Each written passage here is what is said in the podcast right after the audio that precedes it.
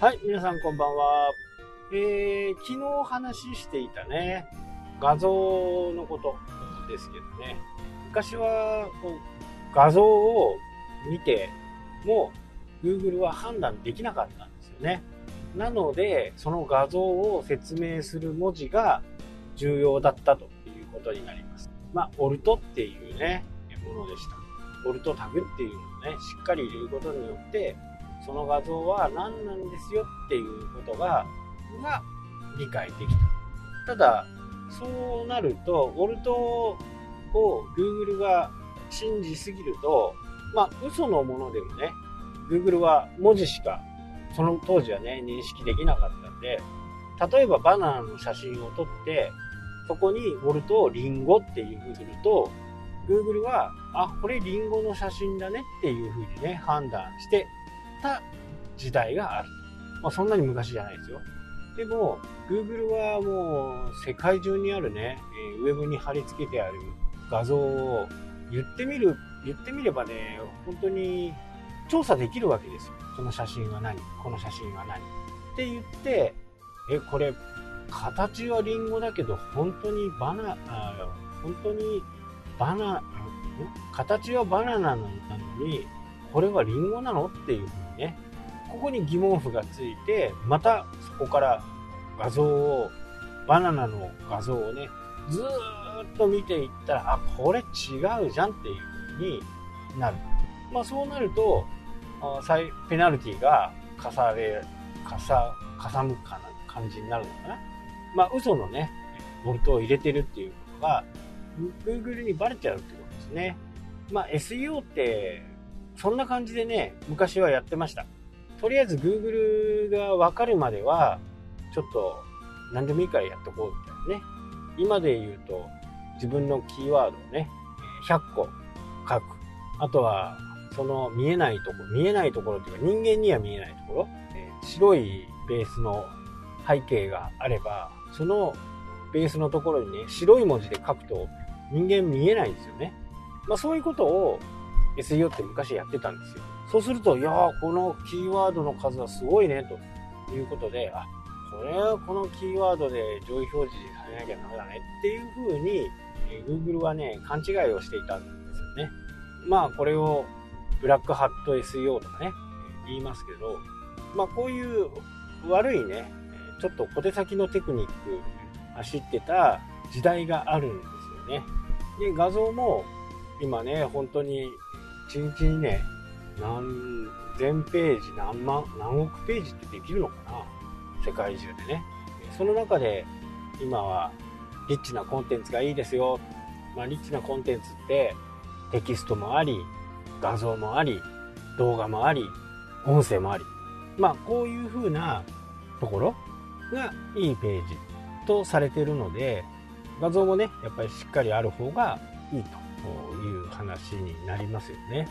ただここでね、あの、問題は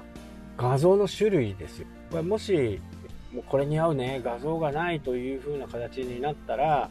これもね、何度も言ってると思うんですけど、フリーのね、えー、素材、まあ、もしくは買ってきても、結果ね、同じ画像であったら、同じなんですよね。Google はその A という画像がね、いろんなところに使われていると、うん、これちょっと怪しいなと思うわけです。で、機械的にそう思うし、人間的にもね、ああ、このフリー素材使ってるんだっていう見る人が見ればね、分かっちゃうんですよね。有名どころのフリー素材ってみんな使ってるんでね。だから、一番いいのはね、これだけスマホが画質が良くなってね、みんながパシャパシャ撮れる時代に、まあいいか悪いか別にしてね、写真がいっぱい世の中に溢れる時代になったからこそね、本当に自分で撮る、自分のオリジナルの画像で勝負する、しないと、まあダメな時代がやってくるということですよね。まあこれは前々から僕もそう思ってたし、ずっとそうでしたからね。例えば、シャコタンのね、海の画像。まあ海だけだったらね、Google も判断できないでしょうけど、なんか岬の先端の近くに行ってね、そういうみんなが撮ってるような景色と合致すれば、あ、これはシャコタンだね、というふうにわかると。でも、全然違うね。沖縄で撮った写真をシャコタンという説明にすると、どうしても Google 的には、ん？なんかこれ違わねえかという話になるんですよね。で、そうなることのデメリットとして、Google が一番嫌なことっていうのは、見てる人が騙されるのが一番 Google が嫌なことなんですよ。なんかね、シャコタン行こうと思って検索して、まあ、シャコタン町の魅力とかね、いう風なタイトルで。でもそこにあるのは白砂でね、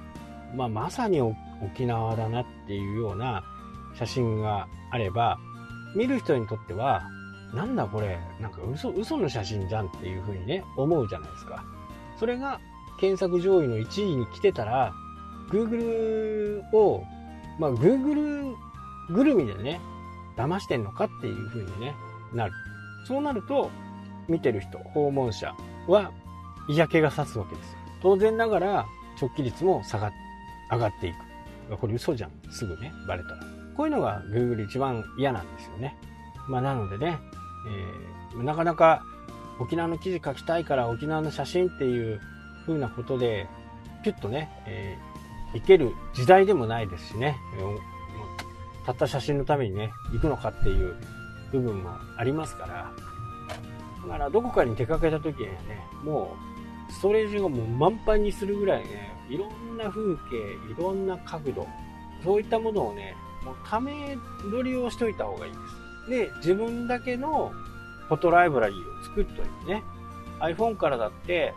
えー、ちゃんと規格を間違えないで買えばね、据え置き型のハードディスクの中に写真をどんどん送れるものになりますからね。まあ、ちょっとあの、ケーブルが必要ですけど、まあ、iCloud のね、クラウドのスペースをアップすればいいっていう話もありますが、やっぱりね、200ギガもし借りたとしてね、400円か500円ですよね。それを1年間やればね、ま400円だと思ったから、まあ、ね、5000円、6000円ぐらいかかるわけですよ。それが毎年かかるぐらいであれば、まあ50ギガの130円はね、まあしょうがないかなってやっぱ思うんですけどね。今ハードディスクもすごく安くなったんでね、1年分だと思ってね、8000ぐらいで2テラぐらいのやつ買えますからね。そういうハードディスクに自分のフォトライブラリーをどんどん入れておくと。そして、ウェブのページに入れたい写真を探すというふうなことがね、いいんじゃないかなというふう。まあ画像は本当にね、あの、オリジナルで撮るのが、なんせ完成一番いいです。ね、お金もかかんないしね、行った先。もうそういう景色はね、何でもいいと思います。まあ人が入ったりするとね、めんどくさいことになるんで、そういうところじゃなくて、やっぱ景色もね、海の写真とかね、イメージ写真とか、そういったものっていうのはもうオリジナルですこれにしたことはないかな、そんな風に思っています。はい、というわけでね、今日はこの辺で終わりとなります。それではまた。したっけ？